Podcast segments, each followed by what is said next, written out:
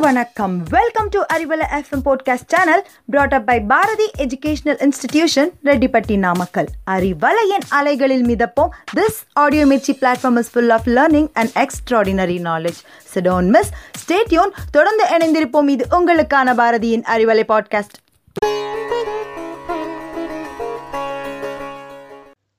இழப்பதற்கு எதுவும் இல்லை நமது கையிலே. பெறுவதற்கு உலகமுண்டு துணியும் பொழுதிலே. கலங்கி நின்று நடந்ததென்ன ஒன்றுமில்லையே. இடைவிடாத முயற்சி என்றும் பொய்த்ததில்லையே. தொலைத்தது கிடைத்திடாமல் நினைத்தது நடந்திடாமல் இலக்குகள் முடிவதில்லை தோற்பதில்லை வெற்றியே. அறிவலை நேயர்களுக்கு அன்பான வணக்கம்.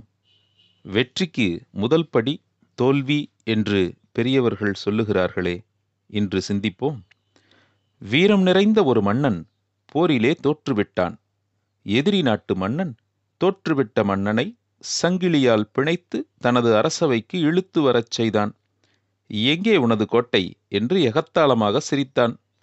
இங்கே இருக்கிறது எனது கோட்டை என்று தனது மார்பின் மீது கை வைத்து கம்பீரத்துடன் சொன்னான் இழுத்து வரப்பட்ட மன்னன். அவன் ஒன்றும் சும்மா சொல்லவில்லை. அப்படியே நிரூபித்தும் காட்டினான். சிறையில் இருந்தபடியே தன் எண்ணங்களை கூர்தீட்டி தப்பிப்பதற்குரிய திட்டங்களை வகுத்து கடுமையான கட்டுக்காவலையும் மீறி சிறையிலிருந்து எப்படியோ தப்பினான். பிறகு காட்டிலிருந்தபடியே கொஞ்சம் கொஞ்சமாக தனது ஆதரவாளர்களை தேடி கண்டுபிடித்து ஒரு பெரும் படையை திரட்டினான். தகுந்த நேரத்திற்காக காத்திருந்தவன் தன்னை சிறைப்பிடித்த மன்னன் மீதும் அவன் நாட்டின் மீதும் எதிர்பாராத நேரத்தில் மோதி வெற்றி கொண்டான். கதையில கேட்குறதுக்கு நல்லா தாங்க இருக்கு. ஆனா நிஜத்தில் இதெல்லாம் சாத்தியமா?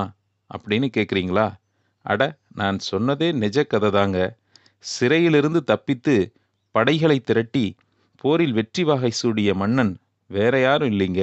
நம் கல்லணையை கட்டிய கரிகார் சோழன்தான் சோதனைகள் அடுக்கடுக்காக சூழ்ந்தபோதும் அவற்றை தன்னம்பிக்கையுடன் தகர்த்தெறிந்து வெற்றி கொண்ட கரிகால சோழனை ஈராயிரம் ஆண்டுகளுக்குப் பின்பும் நினைவு கூர்கிறோம். அவன் வாழ்ந்த காலம் கிமு நூற்றி எண்பது. அதாவது இரண்டாயிரத்து நூற்று தொண்ணூற்றி ஆறு ஆண்டுகளுக்கு முன்பு. தப்பிப்பது கடினம் என்று நினைத்து சிறையிலேயே கண்ணீர் சிந்தி கொண்டிருந்தால் கல்லணை ஏது? காவியங்கள் போற்றும் கதாநாயகன்தான் ஏது? அன்பானவர்களே தோல்வி என்கிற ஒரு வார்த்தையை சரியாக புரிந்து கொண்டு அதன் அர்த்தத்தை தன் அகராதியில் ஒருவர் திருத்தி எழுதுவதன் மூலம் மிகப்பெரிய சாதனையாளராக மாறலாம். தோல்வி என்றால் என்னவென்று தெரியுமா? தோல்வி என்றால் நீங்கள் தோற்றவர் என்று அர்த்தம் கிடையாது நீங்கள் இன்னும் வெற்றி பெறவில்லை என்று அர்த்தம். தோல்வி என்றால் நீங்கள் இன்னும் எதையும் சாதிக்கவில்லை என்று அர்த்தம் கிடையாது நீங்கள் ஏதோ விலைமதிப்பற்ற ஒன்றை கற்றுக்கொண்டிருக்கிறீர்கள் என்று அர்த்தம். தோல்வி என்றால் நீங்கள் முட்டாளாக இருந்தீர்கள் என்று அர்த்தம் கிடையாது நீங்கள் யாரிடமோ எதனிடமோ ஆழ்ந்த நம்பிக்கை கொண்டிருந்தீர்கள் என்று அர்த்தம். தோல்வி என்றால் அது ஒன்றும் கேவலம் கிடையாது. நீங்கள் எதையோ முயற்சி செய்தீர்கள் என்று அர்த்தம். ஒரு முயற்சியை செய்பவர்களுக்குத்தானே தோல்வி கிடைக்கும்? தோல்வி என்றால் உங்களுக்கு ஏதோ ஒன்று கிடைக்கவில்லை என்று அர்த்தம் கிடையாது. நீங்கள் வேறு வழிகளில் அதை அடைய முயற்சிக்க வேண்டும் என்று அர்த்தம். தோல்வி என்றால் நீங்கள் தாழ்ந்தவர் என்ற அர்த்தம் கிடையாது. நம்மிடம் சரி செய்து கொள்ளக்கூடிய குறைகள் சில இருக்கிறது என்று அர்த்தம். தோல்வி என்றால் வாழ்க்கையை வீணடித்து விட்டீர்கள் என்று அர்த்தம் கிடையாது. தோல்வி மட்டுமே கொடுக்கக்கூடிய விலைமதிப்பற்ற பாடங்களை நீங்கள் கற்றுக்கொண்டிருக்கிறீர்கள் என்று அர்த்தம்.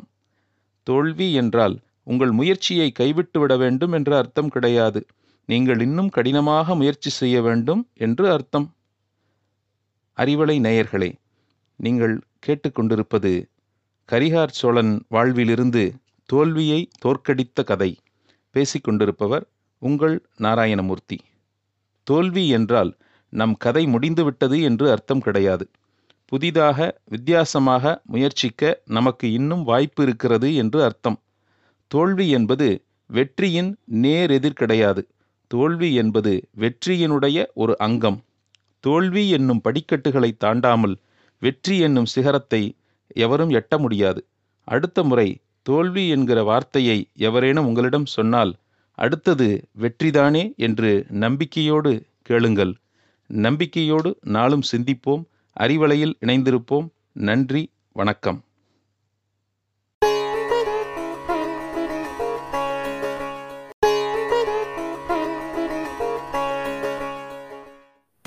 ஹலோ வணக்கம் welcome to Arivalai FM podcast channel brought up by Bharathi educational institution Rettipatti Namakkal அறிவலையின் அலைகளில் மிதப்போம் this audio Mirchi platform is full of learning and extraordinary knowledge so don't miss stay tuned தொடர்ந்து இணைந்திருப்போம் இது உங்களுக்கான பாரதியின் Arivalai podcast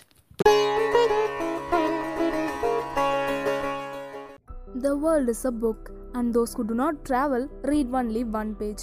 Hi, hello, வணக்கம் மக்களே. Welcome to Arivalai podcast this is Yazhini with you today taking you to the land of waterfalls ஆமாங்க. ஒரு பக்கம் எப்போவுமே குளு குளுன்னு கொட்டி தீக்கிற ஃபால்ஸும் டேமுமா அது கூடவே மறுபக்கம் தெய்வீகம் நிறைஞ்சிருக்க கோவில்களுமா. சும்மா பார்க்கவே பச்சை பசேல்னு ஆசம் சீனரியோடு இருக்க தென்காசிக்கு தான் இன்றைக்கி உங்களை கூட்டிகிட்டு போக போகிறேன் திருநெல்வேலி டிஸ்ட்ரிக்டில் இருந்து twenty second November two thousand நைன்டீனில் தான் தென்காசியை ஒரு செப்பரேட் டிஸ்ட்ரிக்டாக பிரித்தாங்க சவுத்தில் திருநெல்வேலியும் நார்த்தில் விருதுநகரையும் ஈஸ்டில் தூத்துக்குடியும் வெஸ்ட்டில் நம்ம கேரளாவோட கொல்லம் டிஸ்ட்ரிக்டையும் பவுண்டரியாக வச்சுருக்க ஒரு ஊர் தான் இது. இதுக்கு ஏன் தென்காசின்னு பேர் வச்சாங்கன்னு என்னைக்காவது யோசிச்சிருப்போமா? வாங்க இப்போ தெரிஞ்சுக்கலாம். தேர்ட்டீன்த் செஞ்சுவரியில் பராக்கிரம பாண்டியனால் கட்டப்பட்டது காசி விஸ்வநாதர் கோவில். வாரணாசியில் இருக்க காசிக்கு போனால் என்ன பலன் கிடைக்குமோ அது நம்ம தென்காசியில் இருக்க இந்த கோவில் தரிசனத்தில் கிடைக்கும்னு சொல்லப்படுது. வடநாட்டில் இருக்க காசி மாதிரி நம்ம சவுத்தோட காசியாக சொல்லப்படுற இந்த கோவில் இருக்கிறதுனால தான் இந்த ஊருக்கு தென்காசி அப்படின்ற பேர் வந்தது. இனிமேல் காசிக்கு போகிறது ஈஸி அப்படி தானேங்க மேலும் தமிழ்நாட்டின் இரண்டாவது மிகப்பெரிய கோபுரமாகவும் நூற்றி எண்பது அடி உயரமுடையதாகவும் இந்த கோயில் கோபுரம் சொல்லப்படுது. இந்த கோவில் வாயிலில் நீங்கள் வரும்போது ஆப்போசிட் டைரக்ஷனில் அடிக்கிற காற்று உங்கள் மனதுக்கும் உடலுக்கும் அவ்வளோ மென்மையாக இருக்கும். அடுத்து நம்ம பார்க்க போகிறது ஆயக்குடி பாலசுப்ரமணிய சுவாமி கோவில். இந்த கோவில் தென்காசியிலிருந்து ஏழு கிலோமீட்டரில் இருக்குது இதில் என்ன சிறப்புன்னு கேட்டிங்கன்னா ஹனுமான் இலங்கைக்கு போனப்போ இந்த கோவில் கரையில் தங்கியிருந்ததாக நம்பப்படுது. அதனால் இந்த கோவில் கரையில் இருக்க நதிக்கு ஹனுமான் நதி அப்படின்ற பேர் வச்சு நம்ம அழைக்கிறோம். இதெல்லாம் ஒரு பக்கம் இருக்கட்டுங்க. இப்போ ஆன்மீக ட்ராவலை கொஞ்சம் ஸ்டாப் பண்ணிவிட்டு சில்லுன்னு குளு குளுன்னு ஸ்பாப் சவுத் இந்தியான்னு சொல்லப்படுற குற்றாலத்துக்கு போயிட்டு வருவோமா? சாரலுக்கு பேர் போன இந்த இடத்துல அருவிகளுக்கும் குளியலுக்கும் பஞ்சமே இல்லை.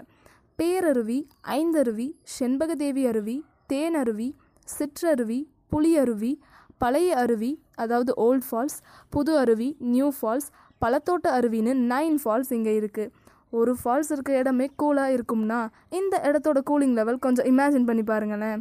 இதில் சொன்ன பேரருவி பல ஆயுர்வேதிக் பிளான்ஸ் அண்ட் ஹர்ப்ஸ் வழியாக ஃப்ளோ ஆகிறதுனால இது தண்ணியோடு சேர்த்து நிறைய மூலிகைகளையும் நமக்கு கொட்டி கொடுத்துட்டு போகுது. இந்த ரீசன்னால தான் இது ஸ்பா ஆஃப் சவுத் இந்தியா இங்கே இருக்க இன்னொரு அருவி ஐந்தா பிரிஞ்சு விழுகிறது பார்க்க ஒரு ஃபைவ் ஹெட்டட் கோப்ரா மாதிரி இருக்கிறனால அதுக்கு ஐந்து அருவின்னு பேர் வச்சுருக்காங்க. இதுக்கு பக்கத்துலேயே ஒரு boat house and echo park கூட இருக்குது நீங்கள் ஃபேமிலியாக போய் என்ஜாய் பண்ணுறதுக்கு இது ஒரு பக்காவான பிளேஸாகவே இருக்கும். இந்த அருவிகளுக்கு பக்கத்துலேயே திரு குற்றாலநாதர் கோவில் இருக்குது இது கிட்டத்தட்ட இரண்டாயிரம் ஆண்டுகள் பழமையானது. இங்கே சோழர்கள் மற்றும் பாண்டியர்கள் காலத்தில் செதுக்கப்பட்ட கல்வெட்டும் இருக்குது இதில் இருக்க இன்னொரு ஸ்பெஷாலிட்டி முதல்ல விஷ்ணு கோவிலாக இருந்த இந்த கோவிலை சிவன் கோவிலாக மாற்றினது அகஸ்தியர் முனிவர்னும் அவரோட கைரேகை சிவலிங்கம் மேலே இருக்கிறதாகவும் வரலாறு சொல்லுது.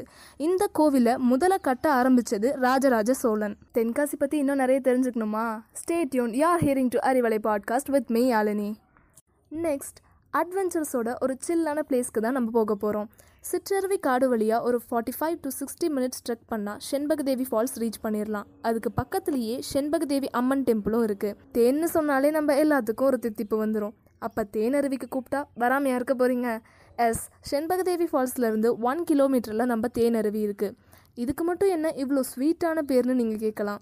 காரணம் தென்காசி மக்கள் இங்கே இருக்க தண்ணி தேனை விட இனிமையாக இருக்கும்னு சொல்கிறாங்க அது தேன் மாதிரி இருக்கா? இல்லை தேனை விட இனிமையாக இருக்கான்னு நீங்கள் போனால் தான் தெரிஞ்சுக்க முடியும். போயிட்டு எனக்கும் கண்டிப்பாக சொல்லுங்கள் இந்த வாட்டர் ஃபால்ஸ்க்கு நடுவில் இருக்க பாறைகளில் தேன் கூட அதிகமாக காணப்படுறதுனால கூட இதுக்கு ஹனி ஃபால்ஸ்னு பேர் வந்திருக்கலாம். இது இல்லாமல் குண்டார் டேம் தென்மலை டேம் பாலருவின்னு நிறைய வாட்டர் ரிசோர்ஸஸ்லாம் இங்கே இருக்குது போகணும் போகணும்னு சொல்கிறதுலாம் ஓகே பட் எப்படி போகிறது பஸ்லேயும் போகலாம். அது இல்லாமல் நம்ம தென்காசியில் Tenkasi junction railway station and Keezhapuliyur railway ஸ்டேஷன்னு ரெண்டு ரயில்வே ஸ்டேஷன்ஸ் இருக்குது ஸோ ட்ரெயினில் கூட போகலாம். Tenkasi junction railway station is the third railway entry point to Kerala from Tamil Nadu இன்னொரு முக்கியமான கோவிலை மறந்துட்டோங்க. குற்றாலத்திலிருந்து எயிட்டீன் கிலோமீட்டர்ஸில் பண்பொழின்ற இடத்துல இருக்க திருமலை கோவில். இது ஒரு முருகன் கோவில். இந்த கோவிலை சுற்றி நிறைய தென்னை மரங்களை நம்மளால் பார்க்க முடியும். இந்த கோவிலில் ஆறுநூற்றி இருபத்தைந்து படிக்கட்டுகள் இருக்குது உடனே ஷாக் ஆகிடாதீங்க படிக்கட்டில் தான் ஏறி போகணும்னு இல்லை. அது இல்லாமல் ஆல்டர்னேட்டாக வேறு ரோட் ஃபெசிலிட்டிஸும் இருக்குது அவசரப்பட்டு இங்கே அழகும் ஆன்மீகமும் மட்டும்தான் இருக்குன்னு நினச்சிடாதீங்க. கொஞ்சம் வெயிட் பண்ணுங்கள் நெக்ஸ்ட் ஒரு எக்ஸைட்டிங் அண்ட் சர்ப்ரைசிங்கான பிளேஸ்க்கு தான் நம்ம போக போகிறோம் தென்காசியில் இருக்க கீழப்புலியூர் வில்லேஜில் நிறைய பாறைகள் இருக்க இடம் இருக்கும். அது வெறும் பாறையாக இருந்தால் பரவாயில்ல. பட் அதுக்கு பேரே அன்னியன் பாறை வியூ பாயிண்ட் ஆச்சே. டைரக்டர் சங்கர் படம்னாலே ரொம்ப பிரம்மாண்டமாக தான் இருக்கும். அப்படி அவரோட இயக்கத்தில் வெளிவந்த அன்னியன் படத்தில் வர அண்டங்காக்கா கொண்டக்காரி சாங்கோட ஷூட்டிங் ஸ்பாட் தான் இது. அந்த பாறைகளில் நடிகர் திலகம் சிவாஜி கணேசன்லேருந்து உலகநாயகன் கமல்னு சூப்பர் ஸ்டார் ரஜினிகாந்த் வரைக்கும் எல்லாரோட ஃபோட்டோவும் கலர் கலராக வரைஞ்சிருப்பாங்க. அடுத்ததாக அப்படியே கொஞ்சம் கீழே வந்தீங்கன்னா பச்சை பசேல்னு வயல்வெளிகளுக்கு நடுவில் போகிற ரோட்டில் கூட நிறைய டிராயிங்ஸ்லாம் வரைஞ்சி எடுத்திருப்பாங்க. இந்த காட்சிகள்லாம் பாட்டில் பார்க்கும்போது ரொம்ப ரம்யமாகவும் கண்ணுக்கு குளிர்ச்சியாகவும் இருக்கும். இங்கே இருக்க பண்புலி அப்படின்ற இடத்துல புன்னகை மன்னன் வேலும் மயிலும்னு நிறைய ஃபிலிம்ஸ்லாம் கூட ஷூட் பண்ணியிருக்காங்க. இவ்வளோ தண்ணி இருக்க இடத்துல விவசாயம் பற்றி சொல்லவா வேணும்? நெல்லையிலேருந்து பிரித்த கரிசல் மண்ணை கொண்ட நம்ம தென்காசியில் நெல் தவிர தென்னை வாழை பருத்தி காய்கறிகள்னு எல்லாம் விளையுது. லெமன் சிட்டி ஆஃப் இந்தியான்னு சொல்கிற புளியங்குடி கூட தென்காசிக்கு தான் சொந்தம். இங்கே லெமன் எக்ஸ்போர்ட் பண்ணுற ரெண்டு லெமன் மார்க்கெட்ஸும் இருக்குது தென்காசிக்கு வந்துட்டு பார்டர் பரோட்டா சாப்பிடாமையா? செங்கோட்டை புலனூர் ரோட்டில் இருக்க ரஹமத் பார்டர் பரோட்டா ஸ்டாலை விசிட் பண்ணுங்கள் இங்கே இருக்க சூப்பர் சாஃப்டான பரோட்டாவை டேஸ்ட் பண்ணி பாருங்கள் வேறு எந்த பரோட்டாவும் பிடிக்காமல் போயிடும். அதோட பெப்பர் சிக்கன் நாட்டுக்கோழி காடை ஃப்ரைன்னு நிறைய சூப்பரான சைடிஷ்லாம் இருக்குது நான்வெஜ் லவர்ஸ்க்கு கூரைக்கடைன்னு சொல்கிற நந்தினி மெஸ்ஸில் நிறைய டேஸ்டியான கிறிஸ்பியான ஸ்பைஸியான ஃபுட்ஸ்லாம் இருக்குது அதுலேயும் சீ ஃபுட்ஸ்லாம் வேறு லெவல் டேஸ்ட்டில் இருக்கும். கண்டிப்பாக போய் டேஸ்ட் பண்ணி பாருங்கள் இவ்வளோ சிறப்பான தென்காசியோட இப்போ இருக்க கலெக்டர் பேர் மிஸ்டர் எஸ் சமீரன். இயற்கை எழில் கொஞ்சம் ஊரில் இருக்க இவங்க literacy rate eighty seven point seven percent வச்சுருக்காங்க. இவ்வளோ சூப்பராக இருக்க தென்காசிக்கு போயிட்டு வாங்கன்னு வேற நான் தனியாக சொல்லணுமா? போகிறவங்க கண்டிப்பாக ஃபுல்லாக பேக் பண்ணிட்டு போயிருங்க. ஏன்னா திருப்பி வரத்துக்கு மனசே வராது. Will meet you guys with another extraordinary topic until then stay tuned to Arivalai podcast tata bye